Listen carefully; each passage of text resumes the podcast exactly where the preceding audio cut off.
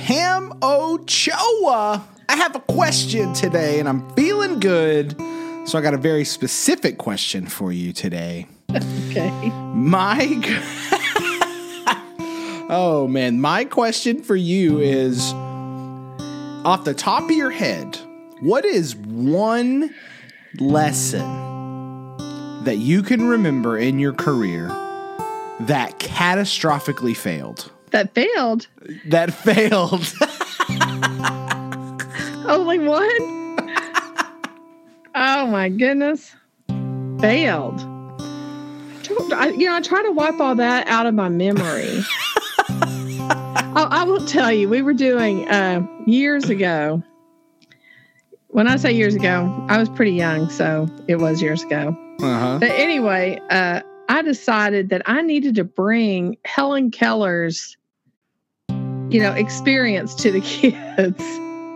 I don't know if you ever heard of Helen Keller, but she's blind Never. and she Not can't once. hear. Mhm. And uh, so anyway, we were reading The Miracle Worker, which is a great piece.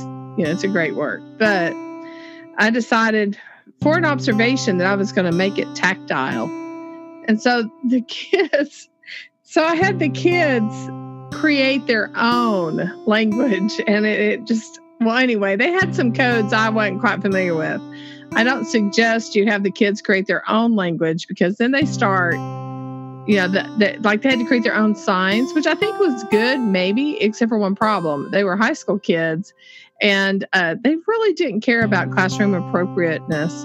And so some of the signs didn't quite go the way I wanted, and I was being observed. So it kind of, it kind of epic failed uh, after I got into the principal's office, and they let me know what they thought about it.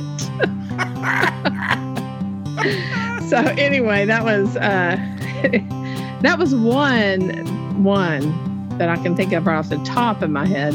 Oh my goodness. And you know, with that, let's just go a short intro today.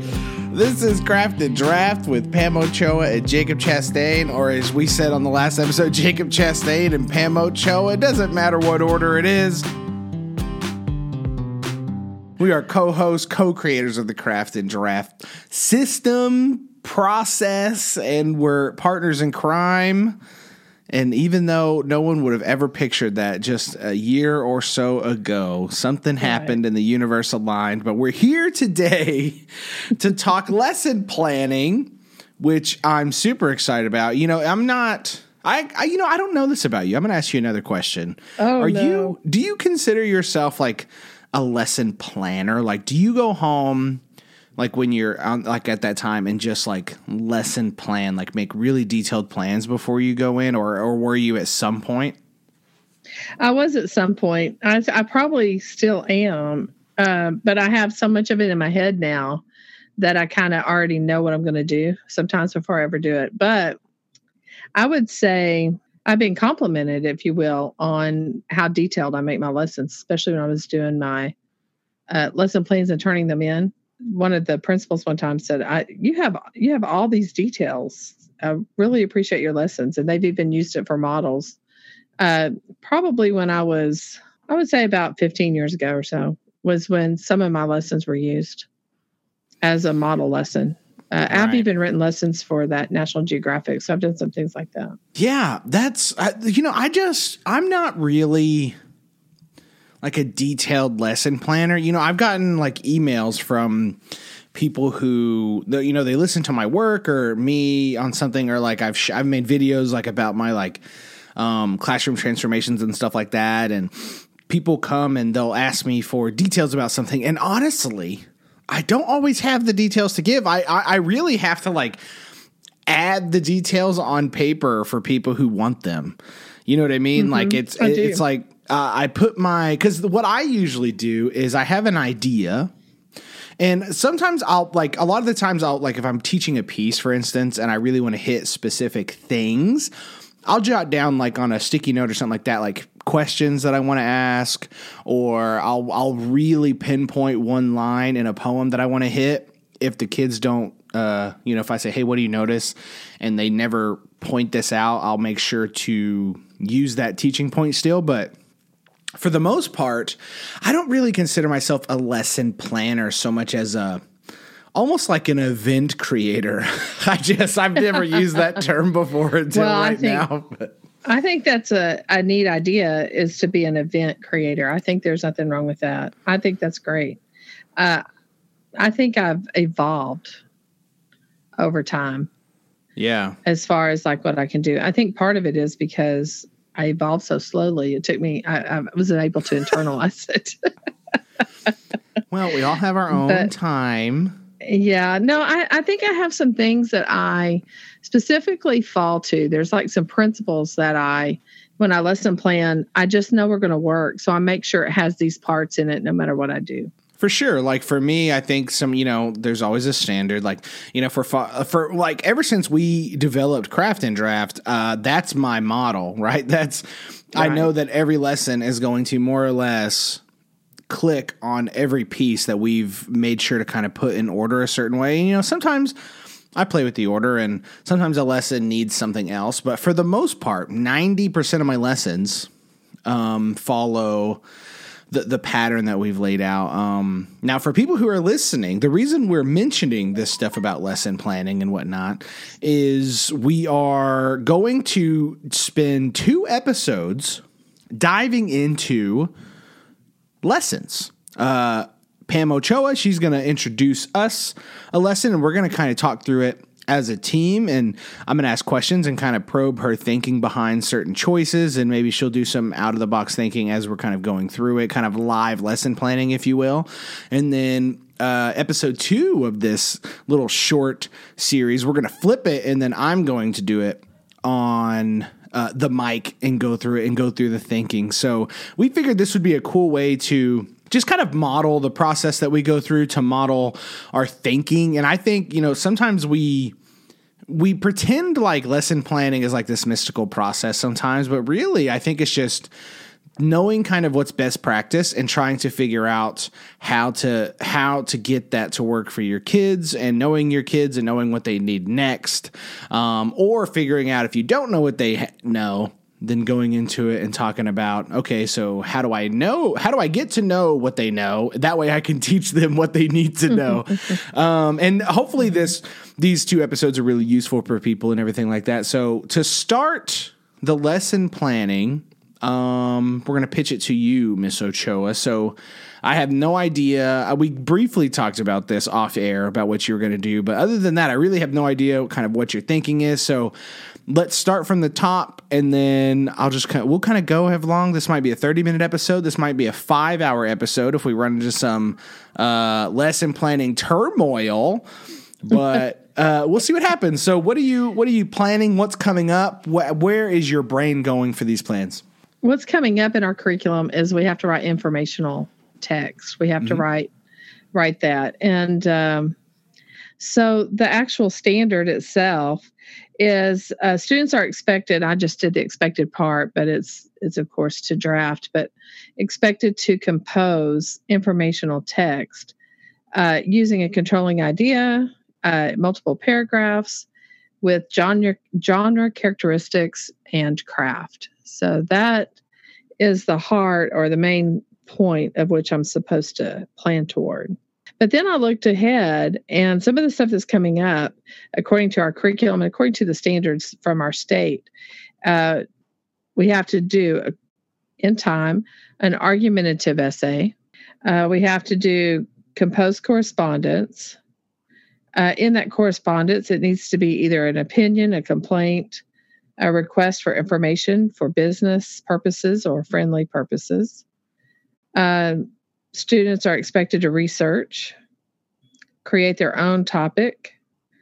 And so that's some of the stuff that's coming up throughout the year. So I was looking at it as well. But what I'm actually supposed to focus on is informational text. And we're supposed to be doing some informational uh, reading, some reading. And the way my team has chosen to break this up, because we're expected to, of course, work together as most teams are. But through our PLCs and things like that, they asked me to head up, if you will, this particular piece because they weren't sure how to go about it in a way that's not boring. Yeah, well, I mean that's a challenging thing, right? I mean, we, um, you know, one of the things I think we're equally passionate about is the the getting writing to be fun because the more authentic you make it, uh, the more engaged your students are going to be. The the better pieces you're going to get. Like I always like know that if a teacher's like, man, I really hate reading my students' writing, it's either a they're not naturally an English teacher, or b they're over assigning topics. Right? They're controlling too much of what kids are writing because that's that's like a dead giveaway. If you don't like reading what your kids are writing, they're not free enough. Um, and you're i mean this is this is your bread and butter. You're an abydos trainer. You are mm-hmm. the queen bee of taking these concepts and moving them into authentic ways. So when you this idea so you're you're going into kids need to write informational pieces. What does that look like in your head? Just without even like pulling out lesson plans or anything like that what does that look like to you? What's the do you have an end product in mind of how you want that to look I want the students to be able to write something that they really want to write about. I just think that if they can write about stuff that they're interested in, it's going to go better for all of us. Uh, we just finished a piece that, well, I wanted to do this earlier, to be honest. And they, and I started sharing it with the, with, you know, my idea. I didn't have it I, actually as a lesson plan, but with my team, and they're a little bit, they're younger and, they don't have the training at this point that I that I have had. So they don't have the same they're not coming to this with the same experiences, which is why they want me to kind of lead because they're in the mindset of learning. But when I started sharing this idea with them, they immediately were like, uh, I no, I no, because we have to we have this test coming up and we need to teach the kids how to write to a prompt. So I really didn't want this to be prompt writing. That's not what I wanted. Because to me, prompt writing is more for test taking. And I think that's a totally different genre. So what I just did was I had to figure out how to kind of get what I want without making it formula. So I went ahead and gave in to them and I, I asked them, okay, I'll do that. If you want me to create the lesson, I'll create the lesson with prompt writing. So I actually stopped and we taught the students how to read a prompt and how to actually write a, a thesis statement to the prompt. Uh, what I want this to be, and, and then we gave them a prompt that they had to plan for. Of course, we they didn't really write the full thing because I felt like that was over the top, like what you're talking about, just assigning to be assigning, and I didn't want to do that, so I stopped it at the plan. So they've actually been taught how to plan for a short little essay for a test, but they haven't really written an essay for the test, like that little star type writing that we're about to do in this next week. So this one is going to be happening after that. So I've got a week to plan it out. What I want this to look like is I want this to be something I want to read. I want them to be able to choose the type of genre because it's our our standards say informational text. So, what I want the students to explore is what is informational text? We have a tendency to just give the students an article and say that's informational text. But Jacob, last year, or no, two, was it last year? No, two years ago now. Yeah, I can't two, believe two. that much time's gone I by. know. anyway, but when you and I were working together, there was something that you did that I kind of want you to review because I think it'll help me. And that was when you taught the students how authors think about different things. And if I'm if I'm saying too much, that's okay. Let me know. But you're good. where you have an author, you know, it, it may be the same topic, but all these authors address it in a different way. In in order to in in a result of that is different genres. So I know this is informational text. I know we have to do certain type, but anyway, I wanted you to kind of tell me a little bit more of that process that you did, uh, just a little sure. bit. Sure, sure. I think um, you know what I'm talking about. I know exactly what you're talking about because I raved is, over it a lot. Well, well, we do talk about it, but that is that the success I had with that unit has informed a lot. And it actually informs the lesson I'm going to talk about on our next episode. But oh, okay, well, um, all right. No, it's good. It'll it'll be double. Um, this will be a nice teaser, but okay. Um, so it, the only difference was when I did that lesson the idea was that we just got new standards here in Texas, and for all the the Texas listeners, you know, we have we have an international audience, um, but in Texas, uh, we don't follow the exact same standards as the majority of the United States. Um, they're very similar. Um, but we have they're slightly different here because we, we're not Common Core. Uh, so our standards, the way they came down to secondary English was this whole idea of they're not really genreified anymore. Now we still teach. There's some standards that are limited to the genre, like you know we have a line break um, standard, right? That talks about like breaks in poetry, so that has to be connected to poetry. Um, but mo- the majority of our standards are wide and encompassing all genres to a degree, and when I was a literacy coach, when we first worked with together, I had uh, the challenge of going, okay, these are brand new standards. How how do I get my kids to keep reading a bunch of stuff? How do I keep exposing them to a variety of genres, authors, ideas, purposes, um, and still teach informational writing? We were in argument um, at the time, so it was a little bit later in the year. But what I essentially did, and what I wanted to do is I I I, them, I thematized, thematicized um, the what I was teaching. So I picked something that they were all connected to, technology, really easy. Okay. And we looked at all of the arguments kind of for and against technology, and there was three main pieces of media and writing that I chose. Um, number one was "The Sound of Thunder" by Ray Bradbury, which is about a house that is in the future and it just kind of survive on its own like a robot AI is kind of controlling it and it makes the eggs and all of that stuff but the people are gone and throughout the whole story it alludes to the fact that there was basically like a nuclear war or some type of war that killed everyone and this house is just kind of living on its own. So we looked at it through that lens. We looked at a poetry um, a slam poem about technology, which is my favorite slam poem of all time. It's called Touchscreen.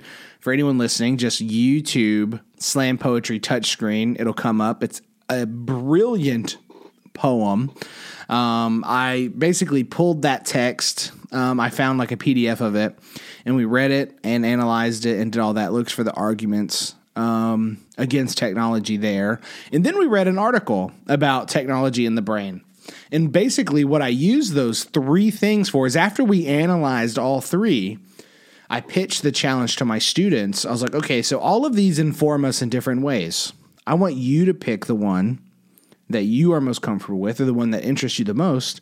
And that is what you're going to frame whatever argument you're making, whatever information you want to talk about. I want you to do it in that genre. Um, and they did. And kids flew. I had kids write really great poems about whatever they were talking about. Um, I had a kid, and you know him very well. The moment I say the topic he wrote about, he wrote a poem about gun ownership. And okay. he was, you know, he was a hunter, and guns were kind of like his passion. And you know what? He he wrote a great poem about uh, gun ownership, and I had students write about all kinds of stuff. Um, some of them who struggled with ideas wrote about technology because that's what we modeled, which is always what I see the model text for. Is like the if you can't find anything, you have these um, you know guides to kind of take you along that path. But taking that multi genre approach showed them a bunch of different genres, showed them a bunch of different authors, showed them a bunch of different purposes, and I was able to give them three different models to choose from. That way, I didn't limit their genre. I just gave them options to focus what we were doing, and we, I mean, it was great success. That that's the stuff that uh, I really loved that lesson.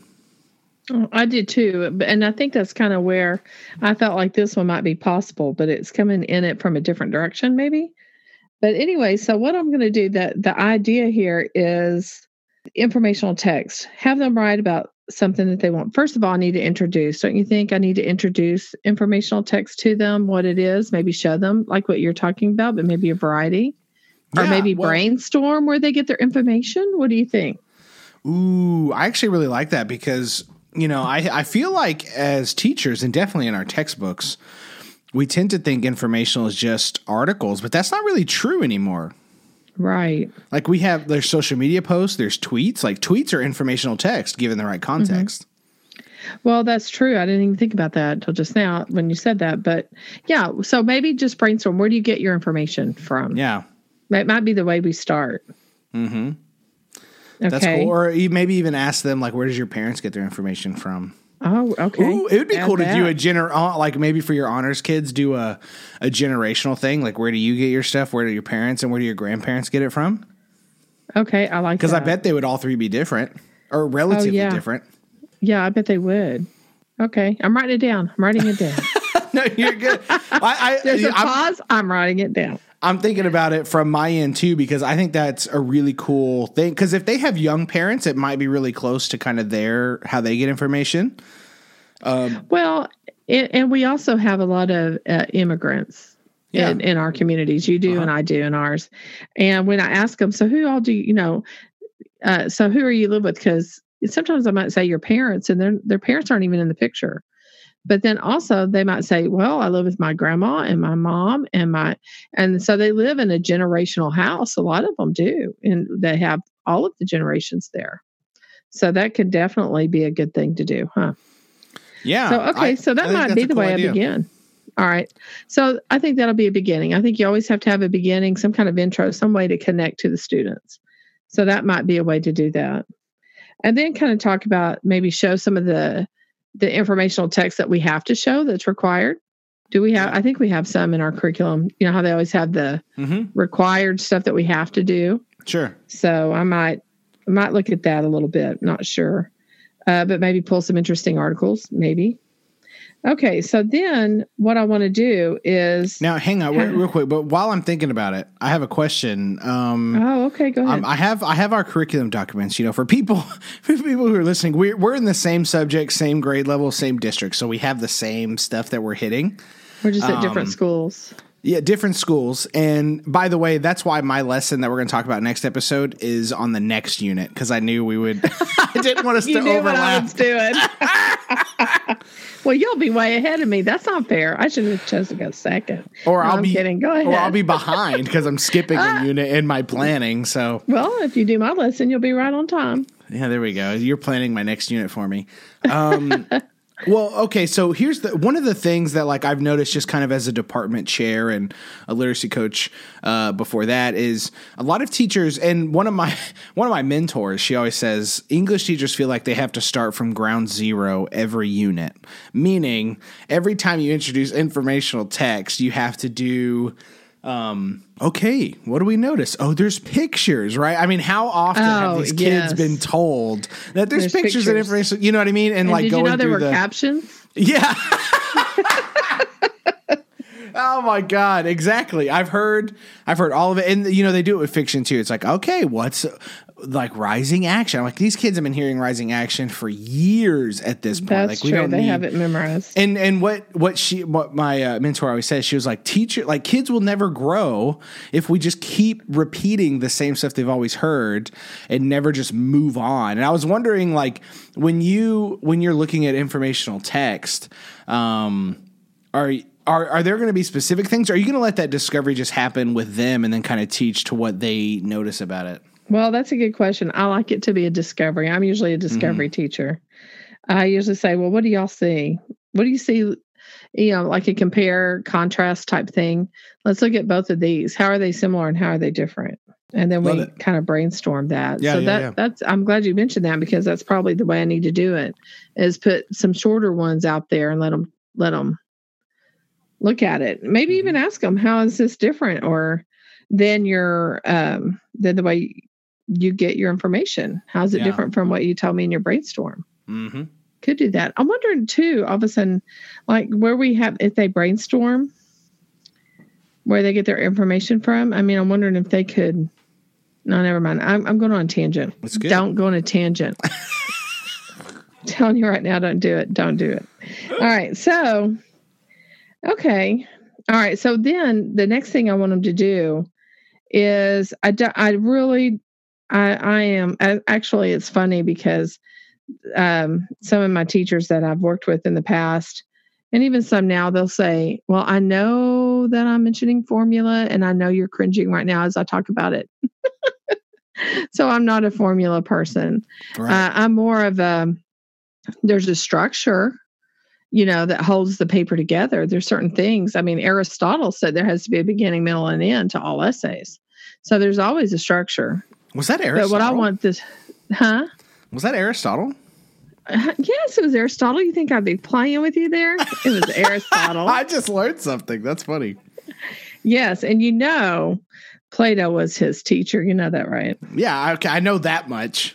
Good. I'm so glad. Not everybody does, but it's kind of funny.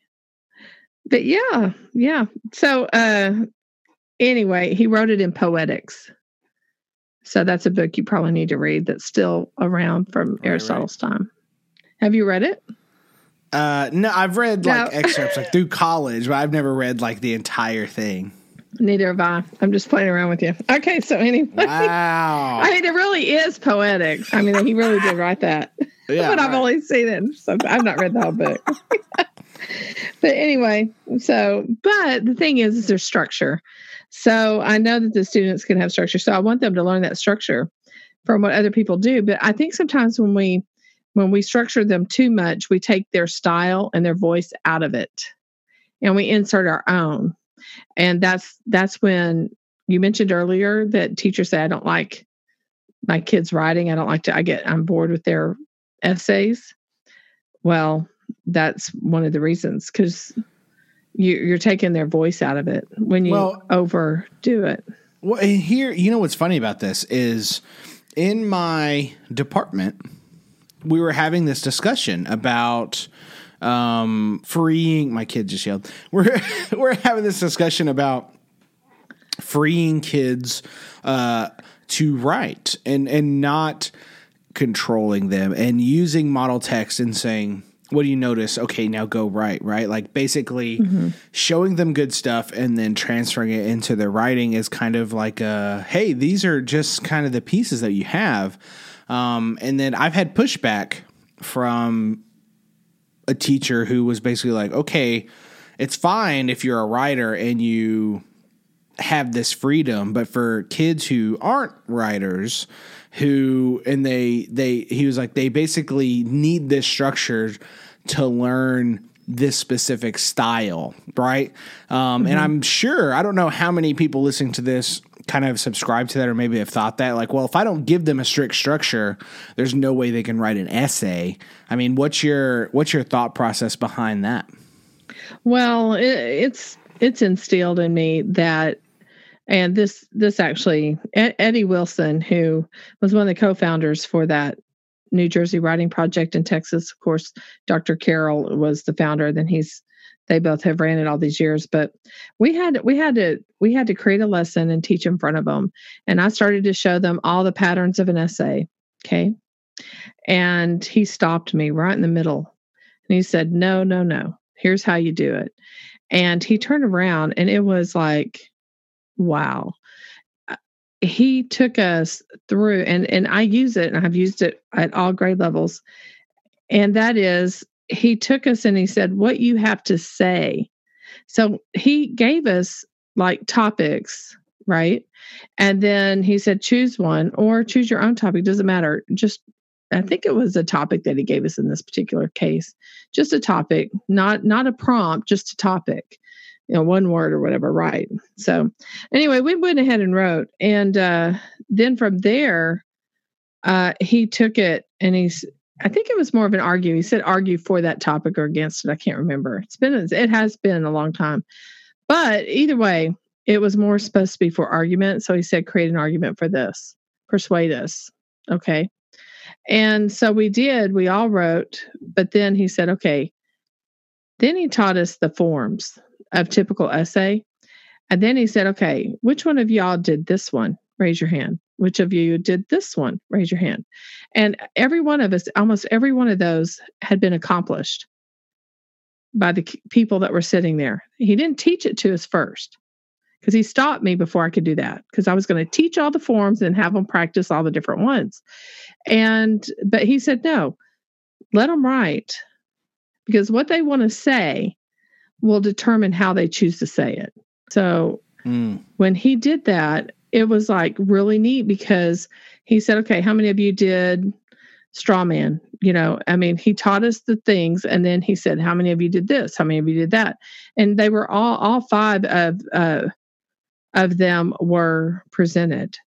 It was, it was really kind of uh, interesting uh, how that, how that worked. So I've taken that particular thing and I have ran with it with almost all my writing. So I even tell the students what you want to say will determine how you say it. We can always purpose, purpose drives fix form. it. Yeah, purpose drives form. Yeah. Mhm.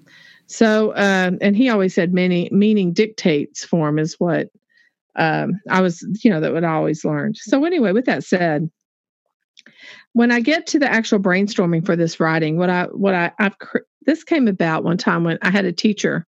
They were uh, was when I was teaching teachers, and they were wanting uh, to write an essay that they had to get published because that's one of the things we always did. We always did one for a personal anthology, but then we asked them to write to be published and uh, walked them through that. So she said, I can't think of anything. So this kind of this idea kind of spawned from that, if you will.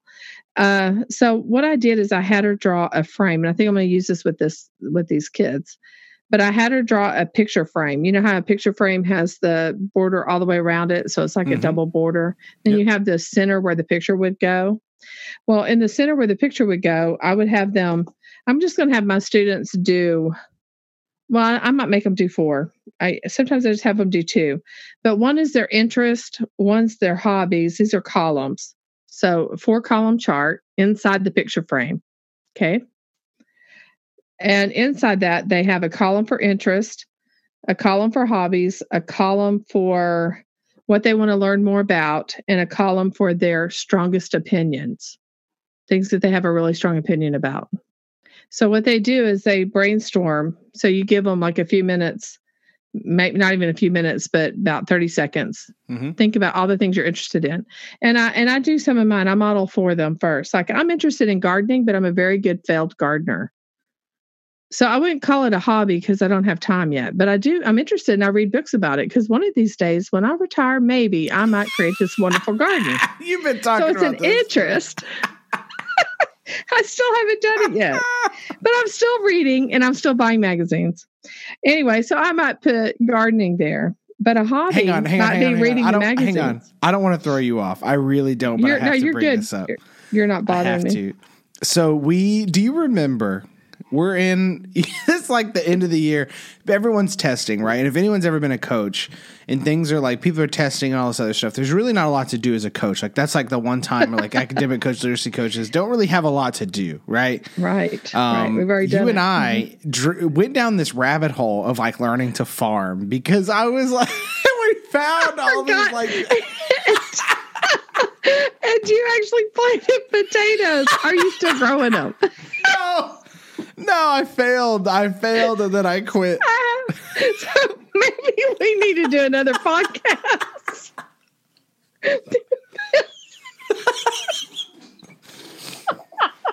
a failed gardener podcast. That's right. That's our that's our next That's that's, our- our, that's our retired next- podcast. That's our next venture.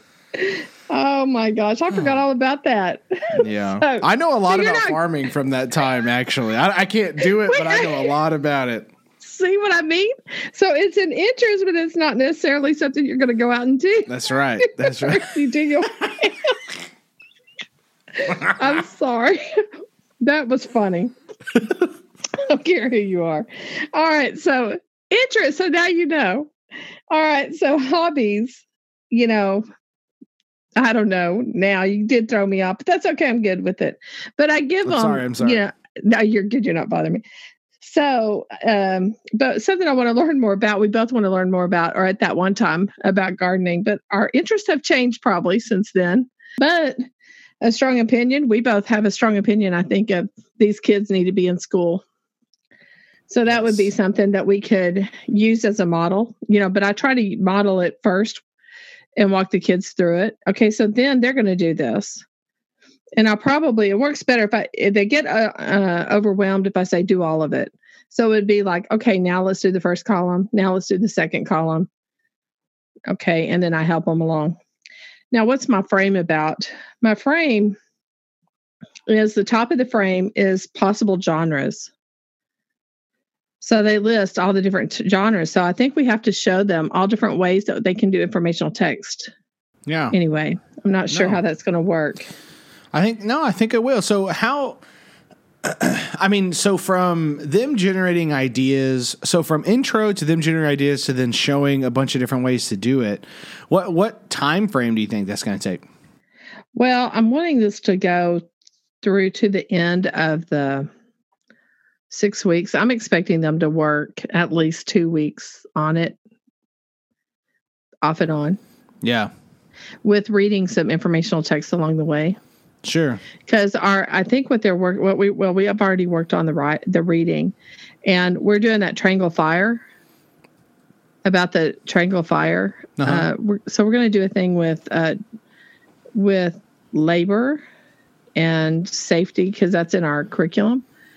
Uh, so we're doing that. We're going to talk about uh, that's a whole nother lesson, but that's going to be going on at the same time as this one.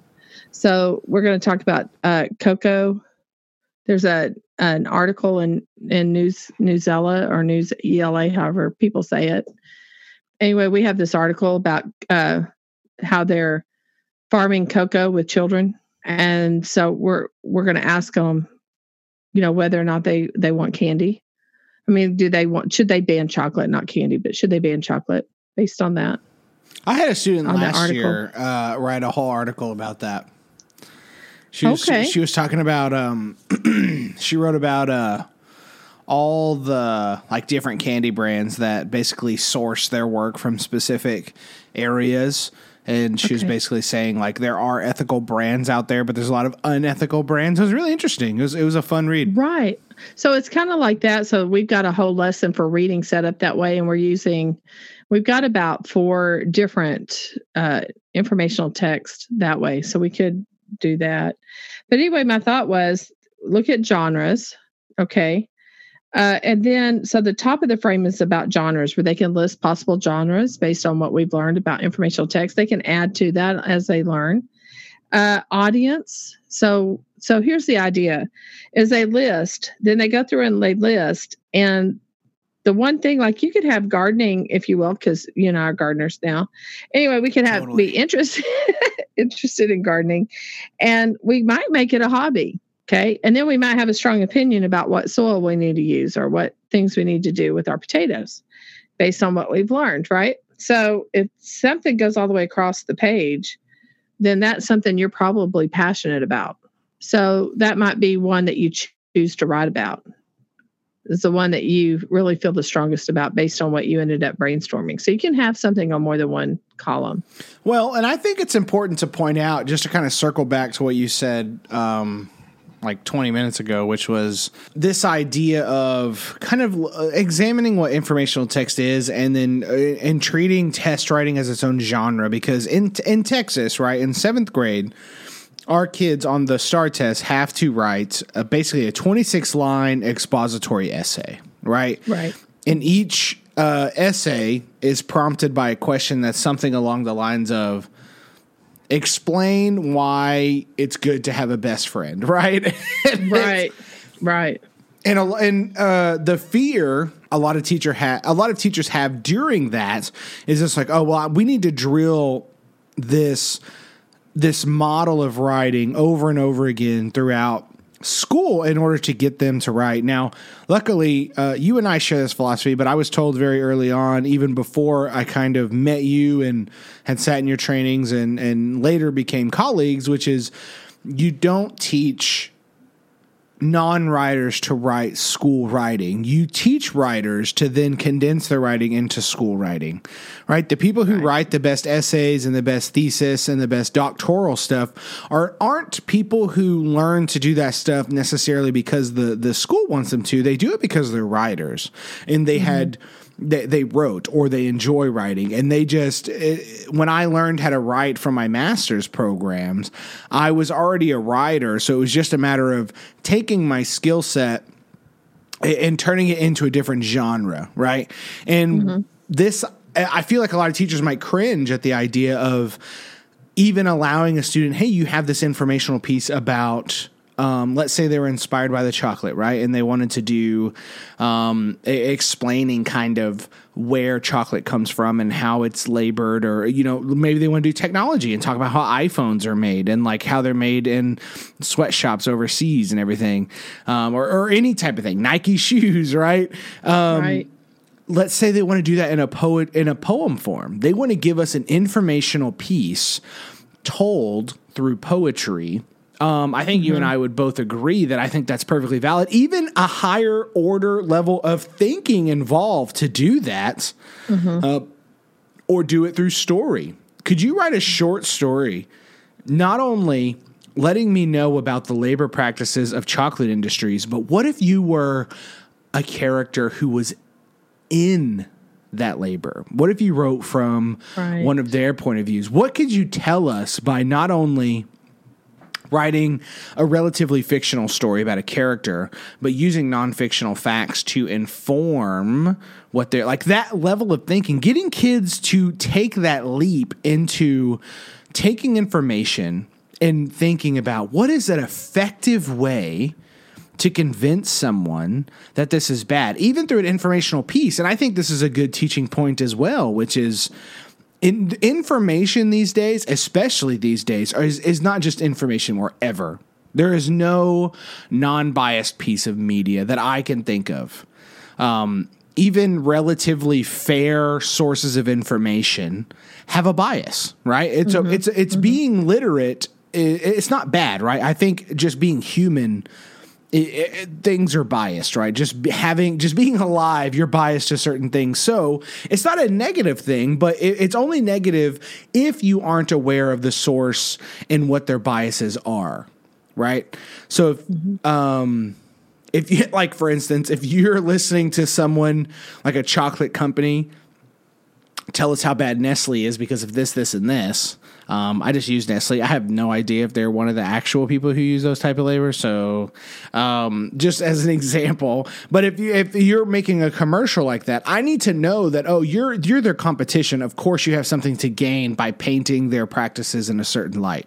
Right. Right. Um, right. This goes to political arguments. If I'm listening to a certain news outlet, I need to know which way they lean if I don't already. I need, and that informs me of how they approach certain issues. And everyone's seen this. An article written about a, a particular political person on Fox is going to be could be entirely different on NBC or CNN, right? And that's I, I'm not you know, I think there's there's issues with the way we have information in America, but I think at its core, if you're a literate person and you understand how information's made and why it's made in the modern age to get clicks or views or reads, then it becomes less evil and more about are you doing your due diligence as an informed citizen to inform yourself about the information you're consuming and then you get to decide what side you pick. Like I it, that's how it is. And I that's a this is everything you're talking about. The way you structured this idea, um, the, the the philosophy behind using authentic text, authentic reasons for reading information, like besides like, hey kid, let's read this article and answer nine questions about it, right? Oh, yes. Going going beyond that and into why do we read information in the first place? What types of information and why do people give us information? Why is this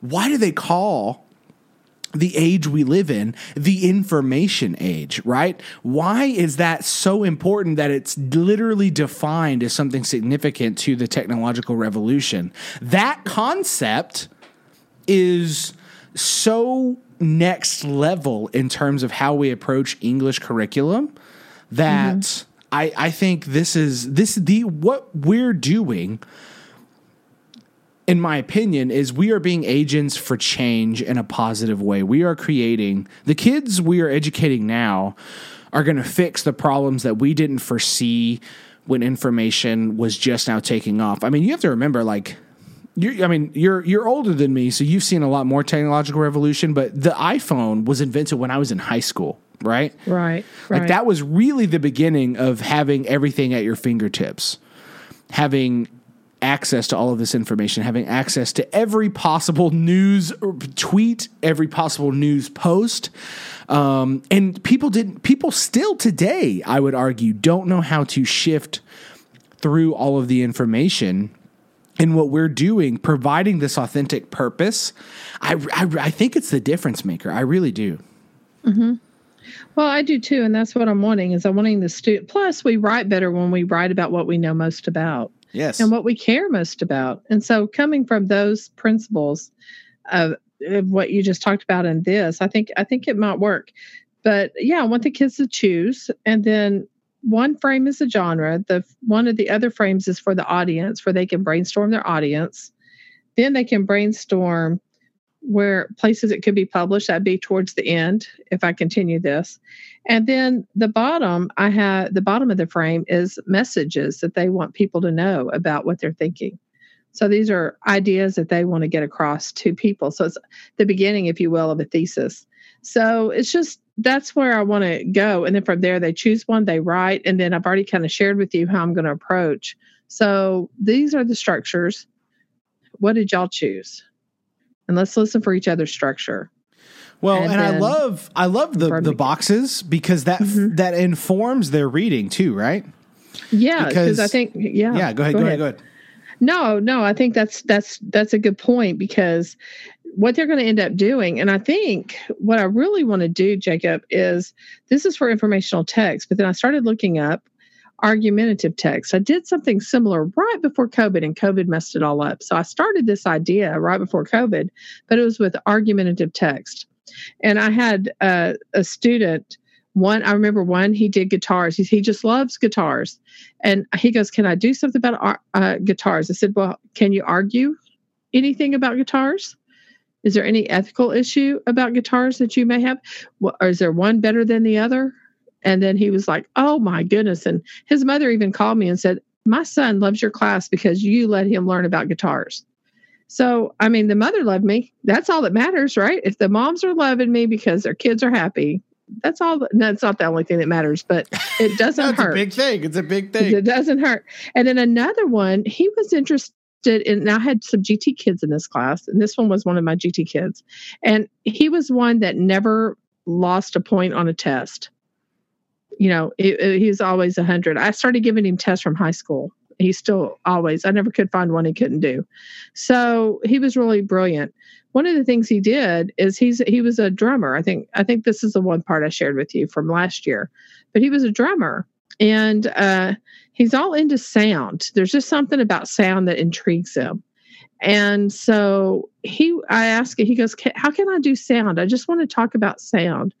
And I said, "Well, let's think about that. What is it that you like about sound? He goes, Well, I like the way it makes me feel, like music. I like the way music makes me feel. I like, I said, Well, is there anything ethical about that?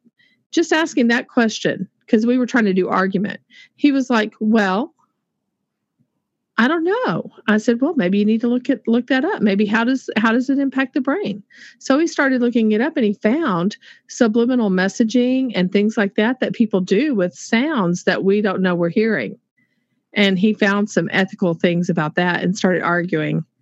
But before he even argued his point, he had to talk about how sound impacted the brain. So it did instruct his reading because guess what he was reading about now?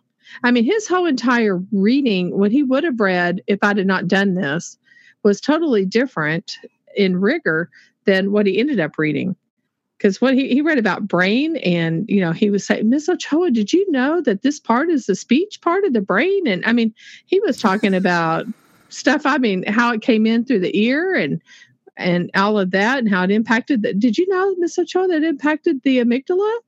You know did you know that? The hippocampus is where the brain processes uh, feelings? And i'm like really? You know but i mean he would have never i mean he was learning more science than he was in science because exactly. of that. So I kind of want to carry this idea all the way through these pieces. And if a child like us in our gardening, since we're so wonderful at it, we might need to switch. We might need to switch to something else. Move from potatoes and roses and go to something right. else.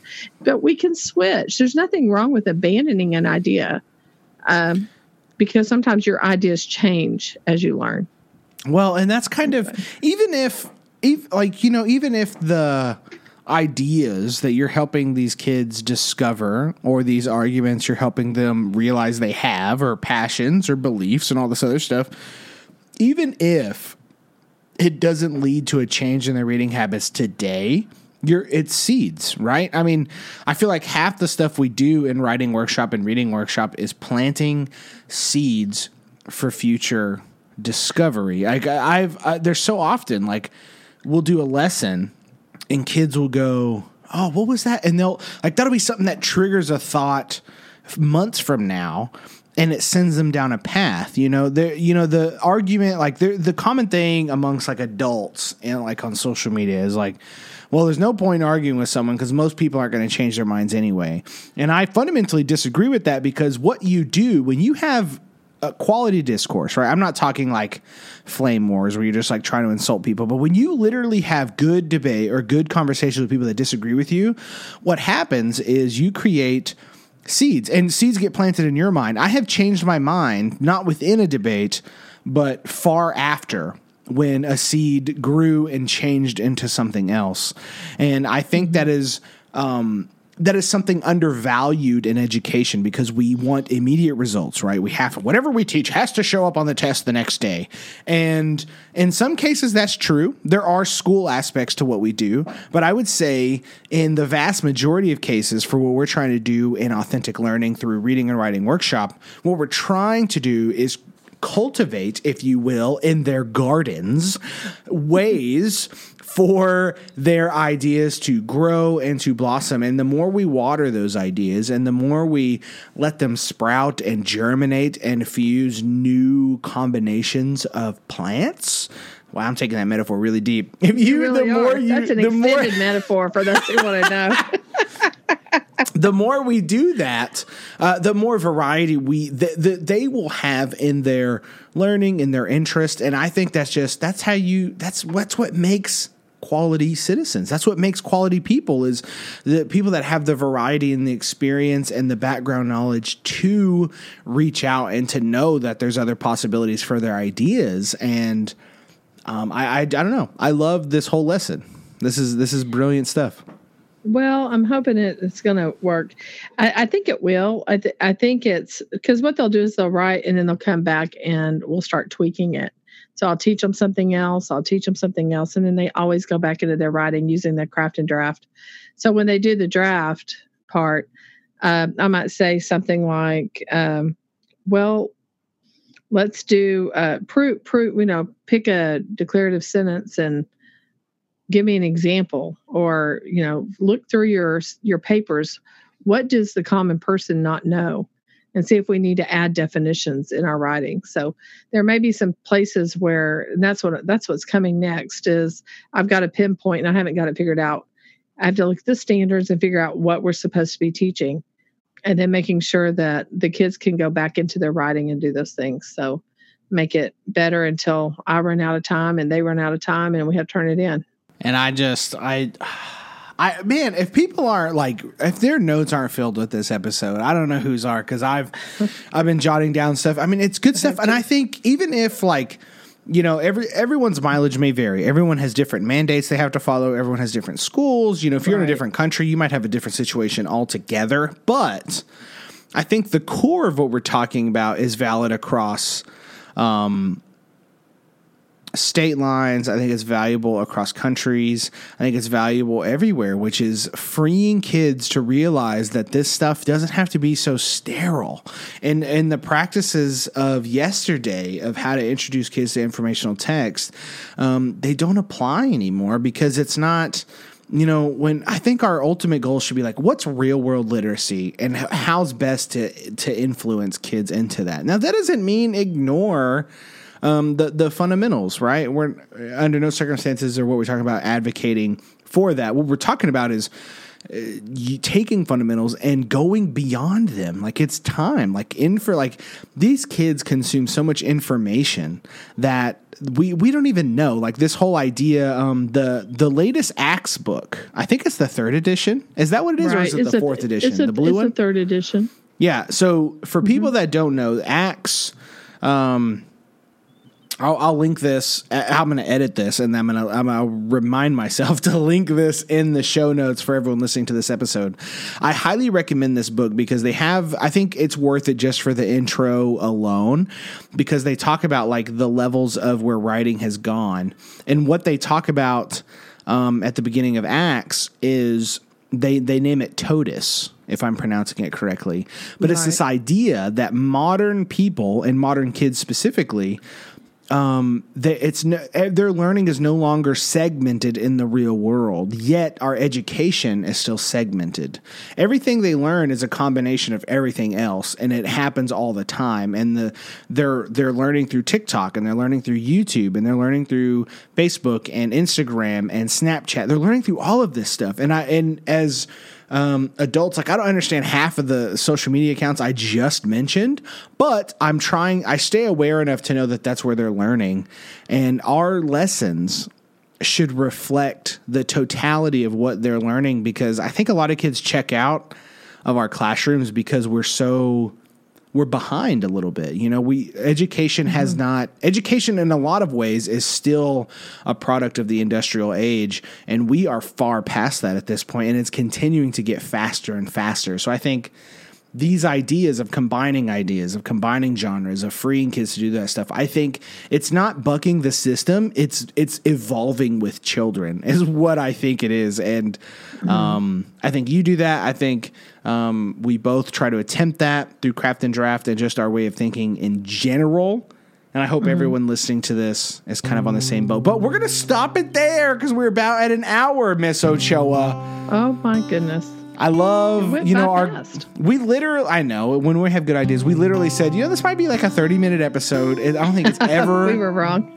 well you know I don't even know why we even hope for that when we talk on the phone this is about how long each conversation goes anyway right. Um, but for anyone listening, guys, check out every episode at craftanddraftworkshop.com. If you enjoy this episode, leave a review. Tell Ochoa over there in the review of how awesome her lesson was. Drop some ideas down. Talk about what you learned, what you, what challenged you, if something challenged you, all of that stuff. Um, go deep into it. Leave a review. If you can't leave a review, hit that star button. Those star ratings really do help us in the podcast ranking. Share this with your teacher friends. Share it in post. Make workshop go viral again because we need more people talking about reading, writing workshop in the English teaching community, especially secondary, which is our primary focus here on this podcast, though not limited to secondary. We are open to the elementary grades. And in fact, I want to teach elementary one day, but that is neither here nor there.